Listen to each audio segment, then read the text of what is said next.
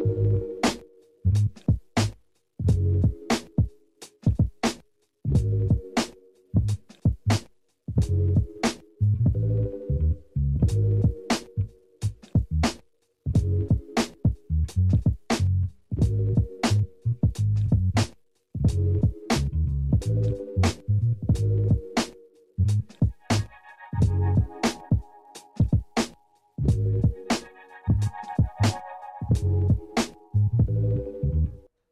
guys, and welcome back to episode four of the Kindling Rhythms podcast. Uh, if you're in one of our meeting houses today, I just want to say welcome. Um, we are in the middle of James chapter four. We're in the middle of James. We're in chapter four, and so this sermon was, um, yeah, there was like just so many different things I wanted to say, which is always the case. Um, maybe I just like to talk a lot. I don't know. Um, but also, so many. This felt like this was one of those chapters where you could spend years um, studying closely the rest of Scripture and the story of Scripture um, to understand so, some of the things that James is alluding to here. Uh, since none of us have years, none of us have that kind of time. Um, I'm going to do my best to recap it for us in 10 minutes. Um, so I, there's the big theme here again is James is talking about um, wholeness in our life and being fractured, what it means to be fractured or the fragmented existence, and what it means to find wholeness or completeness, or the word he uses sometimes is perfection in our own lives.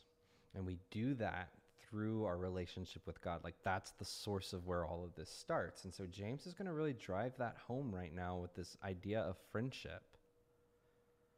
Um, and that friendship is something that God longs for and desires for us.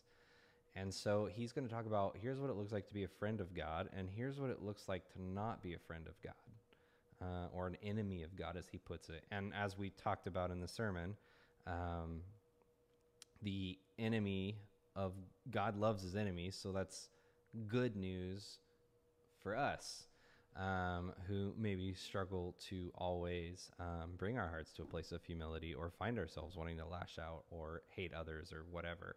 Um, and so he'll start by talking about these people who pray selfishly with selfish. Uh, I, I, think the best word, honestly, is corrupted prayers. Uh, and they're praying these things because they want to achieve their own goals. And so he's writing to a group of people that are very divided politically, they're very divided over ideology, they're very divided culturally over what to do, uh, and they're divided socioeconomically as well. Um, you had wealthy people uh, and you had very poor people. Get, people experiencing great poverty kind of gathering in the same place. And of course, those who were experiencing poverty had an enormous like the, the normal person had an enormous resentment towards these wealthy people because they were viewed as um, I don't know sort of like they were siding with the what they the poor people saw as the source of their oppression and they were gaining off of that. And so there's certainly some true aspects to that but um, James is now the pastor of this group of people and he has to convince them to love each other and to give up the fracturedness that they're living with and start to um, surrender their hearts to the love of God. And so he's with this enormous, um, enormous responsibility and um, task is set before him. And so he starts off by saying, listen, if you're praying, you're praying with the wrong motives.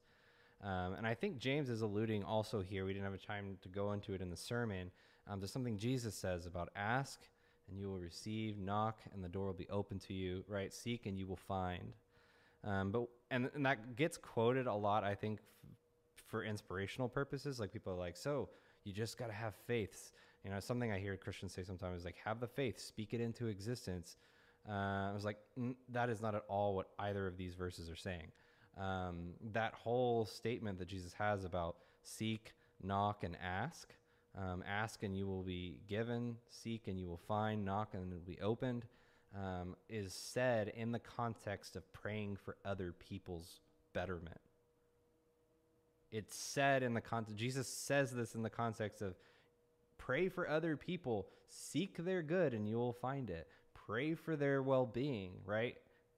And you will receive it. Like, is essentially where we're going with that. And so, um, for James, this group of people who are um, using their own prayers to better themselves at the expense of others, um, James is going to address that.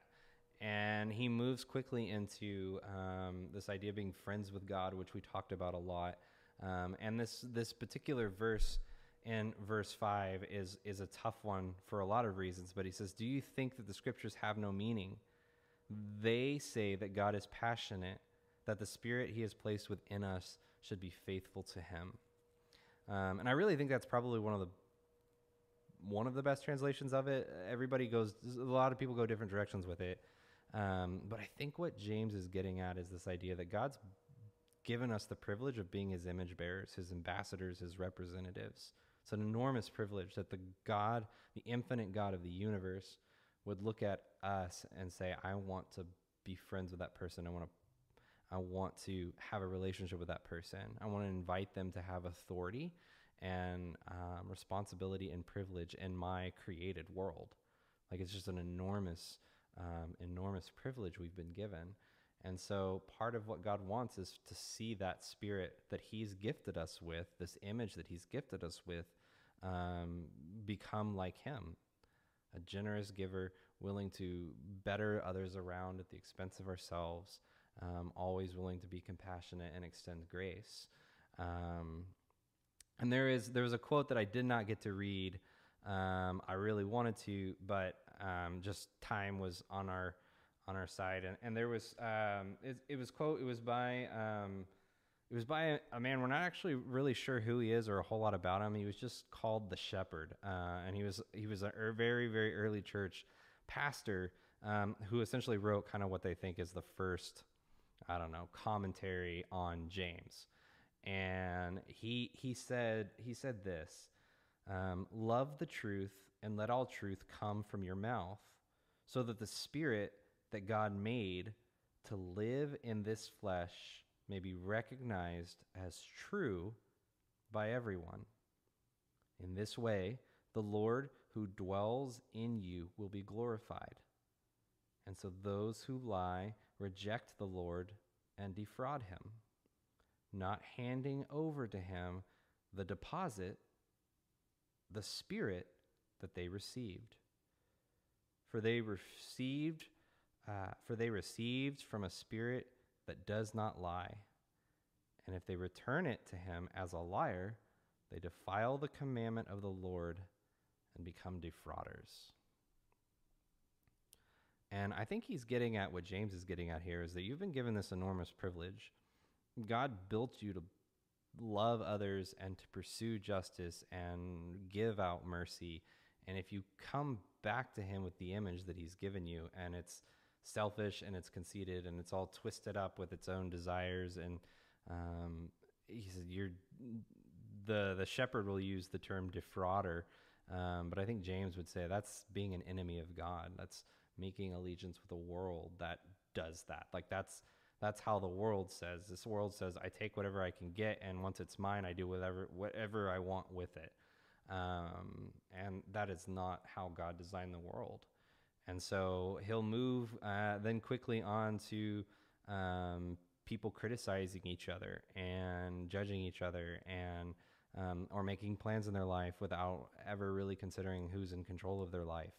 And in all of these situations, um, James wants us to, to acknowledge couple of things that God is God and that we are not. And it takes humility to do that. It takes humility to say, maybe I'm not always the best steward of my own resources. Maybe I'm not always um, as loving as I need to be or the person that I should be. Like maybe I violate my own morals sometimes. Uh, maybe I violate the morals of God sometimes. Um, like it starts there. And when that happens, we actually can, um, something happens in our hearts where we make them available to be friends with God. Um, you know, and it's something that God, in His mercy and in His gentleness, waits for our hearts to do. Um, and I think there's um, something beautiful about this. It's it's like this. It's it's this. I think of it like a a. So have you ever heard of like a self defeating cycle? Um, like dehydration, they call this. They say is a self defeating cycle. So uh, you get dehydrated and you begin to to throw up. Like that's it, when you get really dehydrated. Uh, and if you've ever thrown up because you're dehydrated, like it's awful. The problem is the more you throw up, the more you get dehydrated.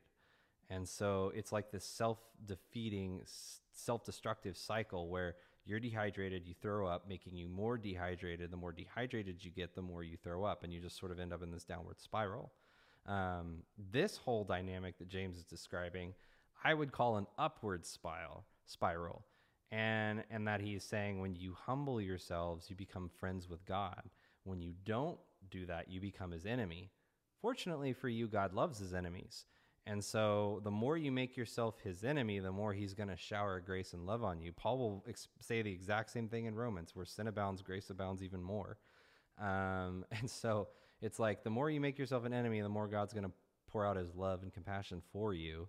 Uh, and the more you make yourself humble, the more you become friends with God. And so, um, right, like the more arrogant you are, the more God's love will humble you and the more humble you are, the more you are friends with God. And so it's like an upward spiral, sort of. Um, and so that's where I'll, I'll, leave us with that tonight. And the group and y'all's groups, you're going to talk about all of this. There's so many different ways that um, I don't know that we could unpack this one, but uh, I'm going to leave that up to you guys to um, wrestle with this together. So um, I love you guys. As always, please reach out if you have questions. Thank